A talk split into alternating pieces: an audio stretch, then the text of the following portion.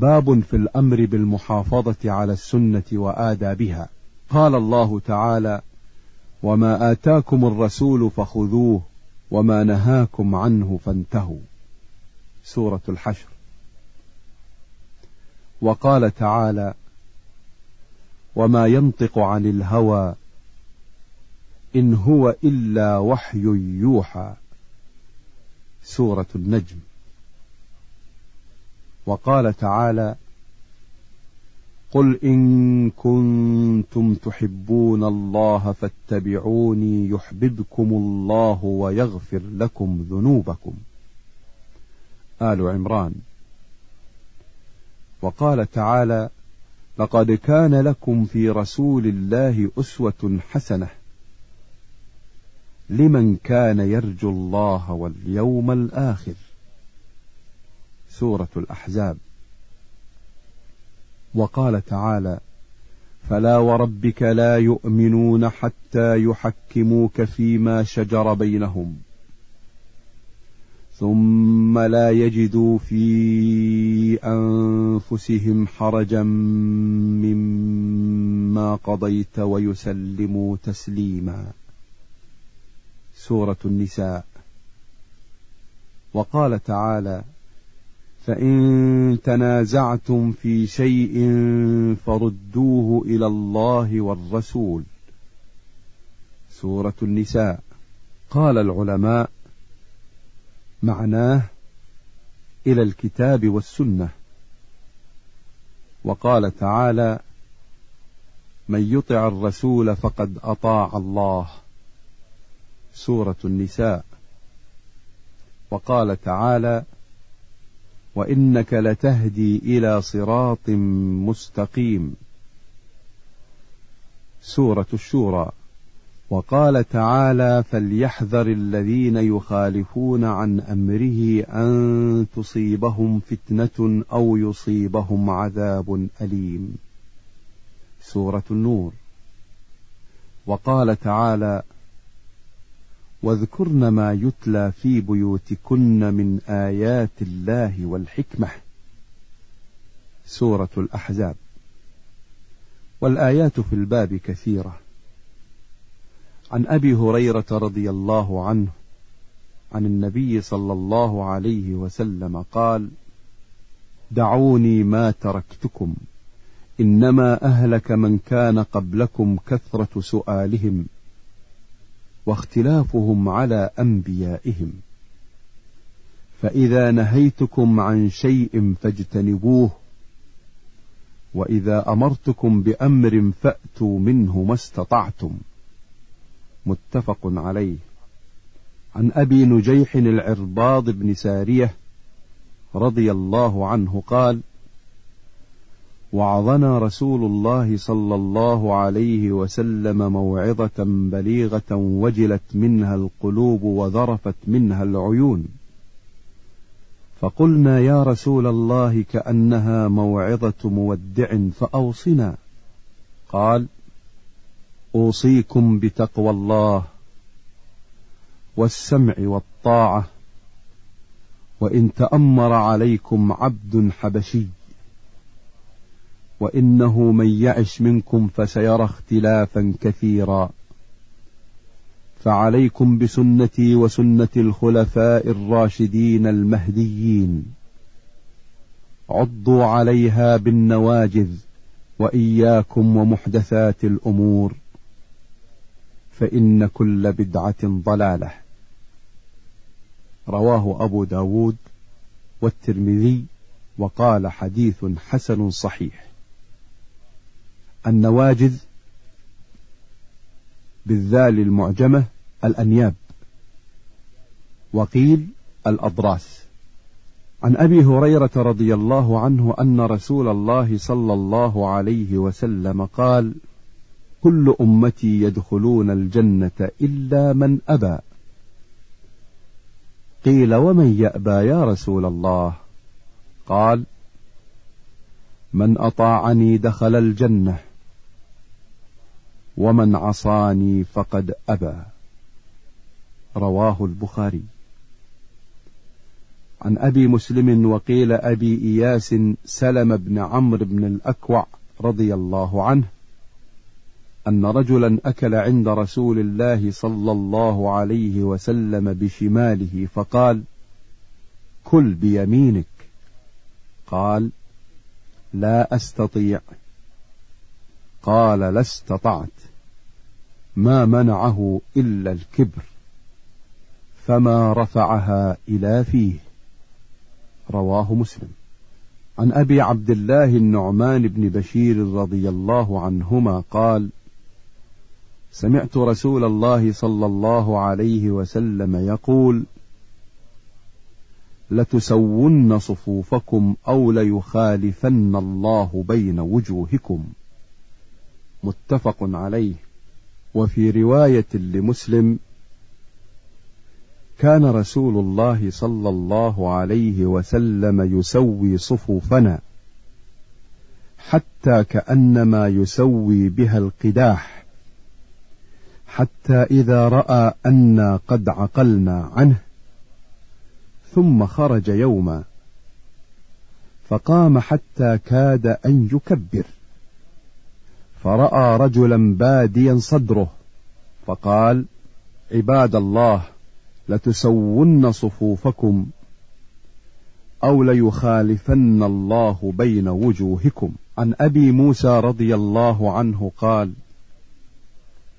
احترق بيت بالمدينة على أهله من الليل. فلما حدث رسول الله صلى الله عليه وسلم بشأنهم قال إن هذه النار عدو لكم فإذا نمتم فأطفئوها عنكم. متفق عليه.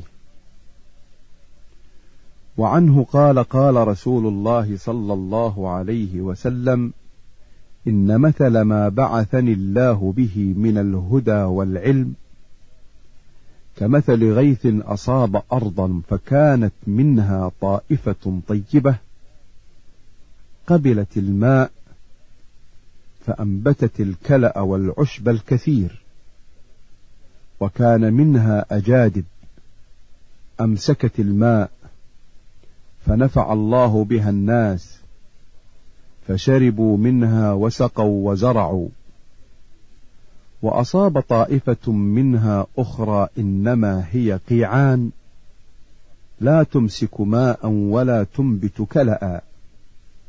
فذلك مثل من فقه في دين الله ونفعه بما بعثني الله به فعلم وعلم ومثل من لم يرفع بذلك رأسا ولم يقبل هدى الله الذي أرسلت به. متفق عليه. فقه بضم القاف على المشهور وقيل بكسرها. فقه أي صار فقيها. عن جابر رضي الله عنه قال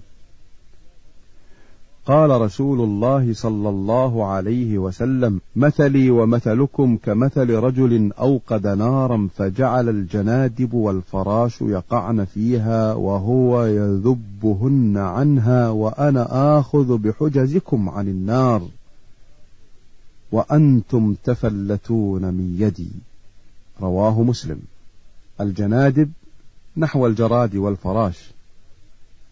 هذا هو المعروف الذي يقع في النار. والحجز جمع حجزة وهي معقد الإزار والسراويل. عنه أن رسول الله صلى الله عليه وسلم أمر بلعق الأصابع والصحفة وقال إنكم لا تدرون في أيها البركة.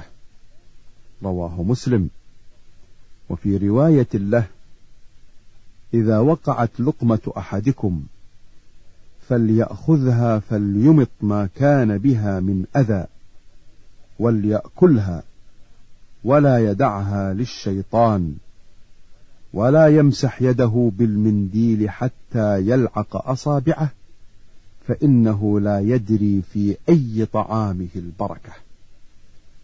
وفي رواية له إن الشيطان يحضر أحدكم عند كل شيء من شأنه حتى يحضره عند طعامه.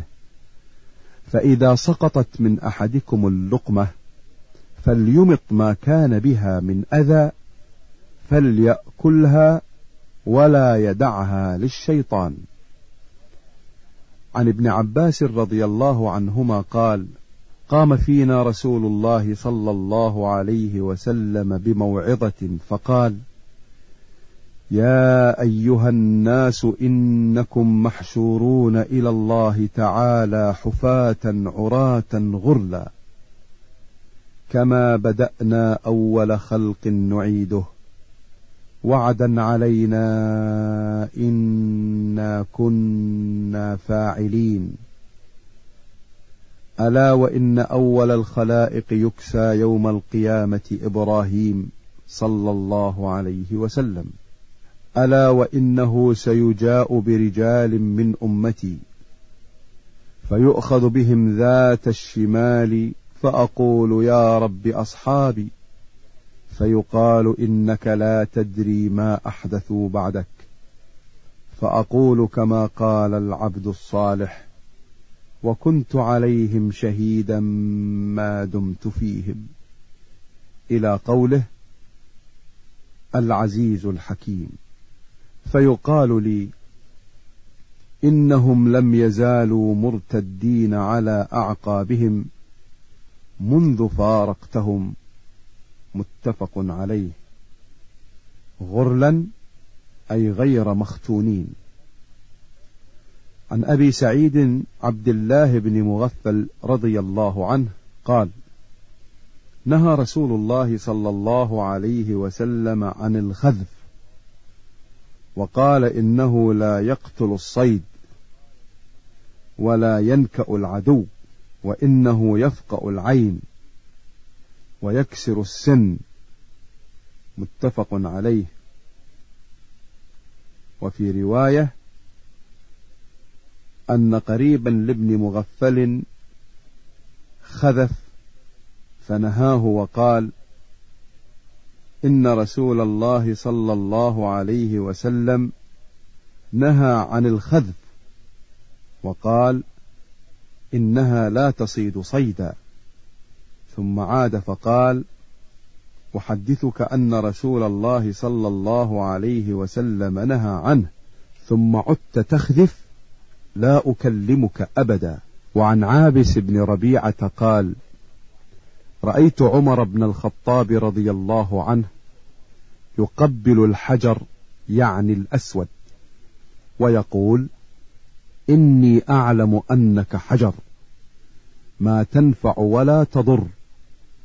ولولا أني رأيت رسول الله صلى الله عليه وسلم يقبلك ما قبلتك. متفق عليه.